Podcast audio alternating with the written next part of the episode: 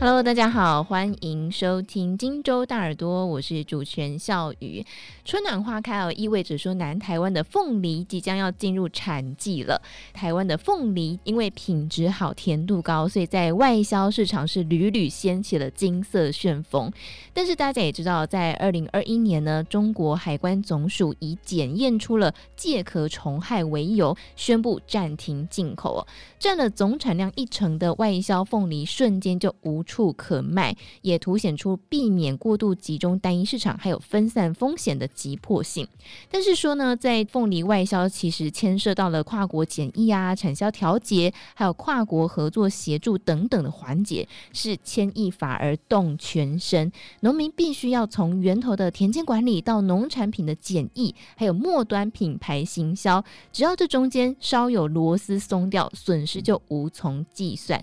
所以面临多重的挑战之下呢，台湾的凤梨在海外市场的行销布局还可以有哪一些更加积极的作为呢？进而成为推动台湾农产品外销的领头羊。在今天我们邀请到的是台农发公司董事长洪中修博士来跟大家分享台湾的凤梨外销如何透过专业团队达到产销垂直合作，还有国家农产品品牌化的目标。让我们欢迎我们的洪中修董事长。Hello，你好。谢谢主持人，很荣幸参加今天的访谈。刚刚有提到说，就是二零二一年中国禁止凤梨外销之后，台农发发挥了母鸡带小鸡的精神，替台湾的凤梨谋出路。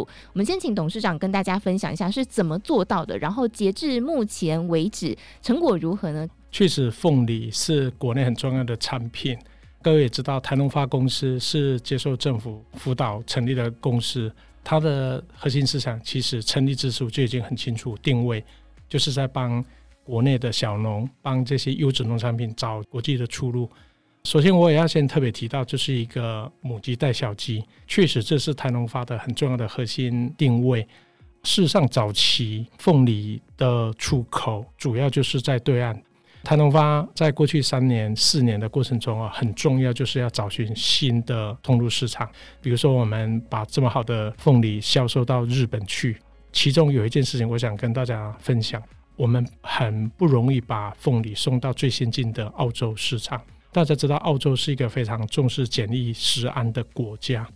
凤梨从田区一直要到行销，要建立台湾的优质品牌，这个是一个非常好的理念。怎么去做到？我们要从田区里头就跟民众、跟农友一起协力合作，要种植符合澳洲用药的规格品质。还要经过层层的检疫防疫用药，才能够送到澳洲市场。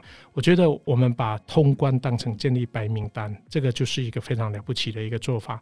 台农发确实扮演这样一个角色。嗯，其实现在有慢慢在拓展其他的国家的通路了。是的，刚刚董事长提到就是日本。从这个数据上来看呢，目前日本是台湾凤梨外销最大宗的国家嘛。是。一直以来，其实日本对外销农产品的要求也是非常高的。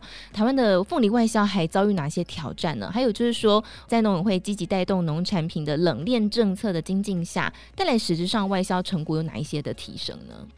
纯粹只是要把农产品送到海外市场。本来就不容易，更何况是要到最精良的先进国家，像是日本、像澳洲这样的国家。本来他对农产品的要求就是很高，从田区开始的用药药检到防检疫，即使在田区，在国内产品已经非常精良了，还非常重要的一件事情，就像主持人刚才提到的冷链。冷链是为了让这个产品维持它应该有的品质。更重要是要延伸产品的上架的时间，会不会有挑战？确实会有，因为只有精良的产品，再加上完整的运输，也就是冷链的条件，还有一个非常好的包装。这样的一系列的供应链把它建置起来，才有机会把好的东西从产地送到海外市场。嗯，其实大家很难想象，因为水果不是坐飞机嘛，是它是坐船嘛，没错。所以船大家知道之前有塞港问题哦，这个船期非常混乱。是，所以市场派有一派说呢，嗯、今年的日本订单保守，请问董事长怎么看呢？在过去一两年，尤其在 COVID-19 期间，塞港塞柜。港口座位的问题，确实对农产品来讲就是一个很大的挑战。农产品本来就经不起这些折腾，多一天多两天出来，这个会让生鲜的产品它的新鲜度就会降低。过去一年，日本的市场其实都是一个非常稳定的发展。从四年前，在早期农委会在做凤梨分散市场，日本的市场从早期从四五年前只占国内五六百吨左右，经过了农委会指导所有的出口业者以后，就迅速升到上千吨、两千吨。到两年前可以到一万七八千吨，到去年一样有一万七八千吨的水准，可见这个市场的占有率是非常稳定的。占有率啊，只要能够维系住，背后的意涵就是代表它确实是有它的水准，品质是被消费者接受的。主持人刚才很关心到一件事情，以今年来看哈，是不是有比较饱和？我作为一个出口业者，我的观察。因为凤梨都是在春季以后，大概在国历大概二月底三月初到四月才开始进入它的成熟采收。今年的生育情形其实普遍来讲跟往年没什么特别的差异。我们现在销到日本去啊，以总体来看大概有八千多吨。如果以同期过去两年或去年这三年来比较，过去到四月左右大概就在一万吨上下。所以，如果以现在八千多吨来看的话，哈，我的观察是这样，因为它是一个成熟市场，它并不是衰退，好的品质会被消费者接受。现在才四月开始，未来还有三个月的努力期间，所以我想这个数字来讲是维持一定的数量，我想是可以肯定的。还是前段班的自由生啦，啊、对不对？我 想应该是，应该是对。所以，我们刚刚有稍微提到说，台湾的凤梨外销从产地到这个行销端，其实很多的细节需要克服。董事长可以帮我们再多讲一点吗？然后，另外就是说，我们这个日本的经验能不能去复制到其他的海外国家？可以，但是有几件事情一定要特别记在心中。我们怎么把它复制？因为农产品本来就是一个很秀气的产品。刚才有提到，它经不起这个长期的折腾。可是，只要有好的冷链运输系统、好的包装，都会增加产品的寿命，延长它上架的时间。比如说，像我们在新南向有一些很成熟的国家，马来西亚，我们的凤梨可以进去；新加坡，刚才我提到澳洲，我们都能够送到南半球去，表示我们基本上这个运输能力跟品质的保证。这个都能够做得到，怎么复制到日本的经验？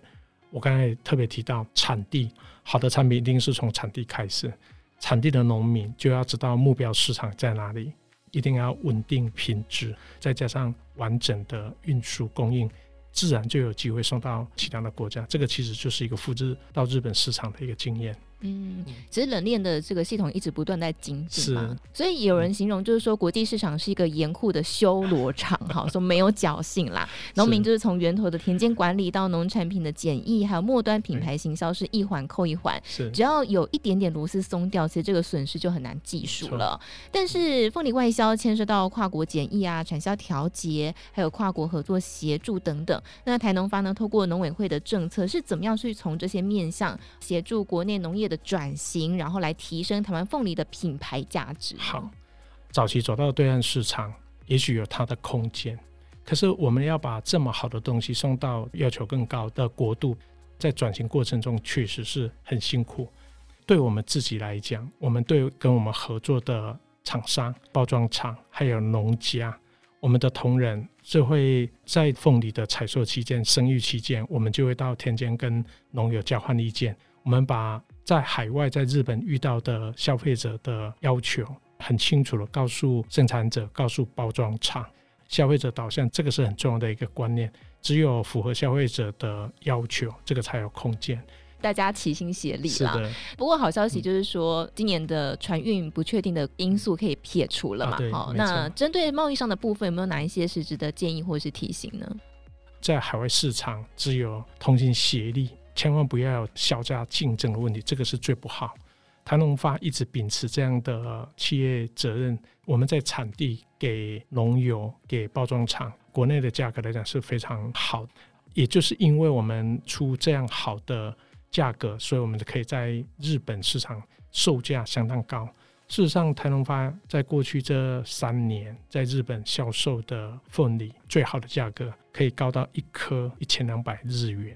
因为在产地、在包装厂已经非常精良的处理，嗯，在国内目前针对比较表现好的或是符合外销规范的果农跟贸易商，又有一些奖励的补助。没错，这部分是怎么去配合，然后让凤梨农民可以愿意加入响应呢？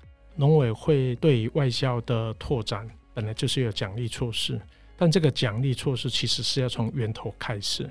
我们在产地是用好的价格，是要维系农民他们应该得到的回报。农民辛勤种海外需要的，一定要费很大的。苦心，我们把这样的奖助措施跟产地的生产者一起分享。产地的农友他的产品要透过包装厂的分级包装，所以分级包装厂也是一个非常重要的流程，缺一不可。嗯，他们帮精良的产品做非常精致的分级包装，所以农委会给我们的奖助，我们就会跟包装厂一起分享。对于海外哈，因为供应链的形成，在国内是一轨，海外是一轨。所以，我们也会试着跟海外的通路商、进口商一起分享这些做法。所以，农委会给的海外的脱销经验，我们是如实从产地到海外供应链把它串起来。嗯，这样的话才可以让这个供应链源远流长。所以，目前台湾的凤梨外销建制一个完整的 SOP 的流程了。欸、对，对，哦，非常的专业化了。不过，以台东方的角度来说，怎么样从源头去把关，避免说，哎，这个出口的果实它的品质参差不齐。只要源头能够供应出好的优良品质，才有后头的行销市场。所以，我们公司在产地有专业经理，他在生育期期间就会跟农民交换意见。这样有时候这个生育过程中可能有点雨害啊，可能比较干旱啊，该施肥啊，该用药啊，该怎么放简历，这个都是让源头做最精良的开始。所以从一开始就要做田间管理了，没错，到后面才能够层层的一起来合作行销。对，所以这其实算是一种创新的解决办法之一吗？我们另外一个做法，哈，像为了要让日本朋友知道我们台湾的农家是怎么样的辛苦在管理，包装厂怎么做，我们要让他们眼见为凭。所以在过去这一段时间，在 COVID-19 解封以后。以今年来讲，我们至少邀请了将近有十来组的采购商到产地来，我们很清楚的带着他们到我们的农家、到包装厂，让他们眼见为凭，请他们放心。我想这个就是增强采买端对台湾农产品的信心。哇，你看这缺一不可啊，很重要。没错，确实。好，不过因为各国药检呢，还有对于生产履历的要求标准是不一样的。对对。台农发这边是怎么样去协助农民，可以尽可能去提供完整外销的细节呢？先进国家对每种的要求品检总是有些微不一样。我也很感谢农委会在海外咨商的过程中很清楚告诉我们，日本的用药规格是怎样。澳洲，因为它要把异牙给去除掉，然后要熏蒸，这个都缺一不可。所以作为出口商，本来就要很清楚，一定要跟上政府部门在做海外的对防检力的要求。我们在产地的同仁，随时就是跟得上农委会的公告。海外我们有日本市场的经理，他会去了解日本的食品卫生对我们国内去的农产品有什么样的要求，我们再把这些回应回来。哇，听起来台农发公司应该有一千个员工才行，忙碌。台农发是一个典型的中小企业，我们是一个人当好几个人使用啊，但是。团队其实是非常可爱、非常有战斗力的。公司的成立其实对于台湾去推动农业升级是任重道远呐、啊。的那请教董事长，就是说，嗯、您觉得说在农委会的积极撮合、公司协力之下，那贵公司如何突破呢？刚好提到就是台农发的组织成立的使命是成为领头羊嘛？是的。以这个使命做出发，还有哪一些更大的发挥空间？然后希望帮农民可以做到哪一些面向呢？好，公司部门本来就是要协力。我一直认为台农发可以扮演这样的一个角色。我们有政府指导的政策任务，我们应该要第一时间就是要协助政府来做一些政策要求。台农发 Mitagreen 这家公司本来它就是以民间业者的角度在运作，所以它有很强的机动性，能够在公部门、在民间部门当中当桥梁。我也相信说台农发确实是应该扮演这样的一个角色。尤其是新兴市场有挑战的，本来就是应该 Metagree 先去挑战它，再把通关的程序作为公司部门效法改进的基础。好，太棒了！我们今天听到很多很精彩的内容哦，可能是对于业内的朋友来说很熟悉，然后很期待接下来台农发这边可以协助的部分。对于如果是业外的朋友，哎，你可以了解台湾的农业是怎么样做转型升级的，的把这个很棒的凤梨外销到海外市场去。再次感谢我们台农发公司董事长洪中修博士来到节目当中，谢谢。好，谢谢主持人。以上内容为行政院农业委员会广告。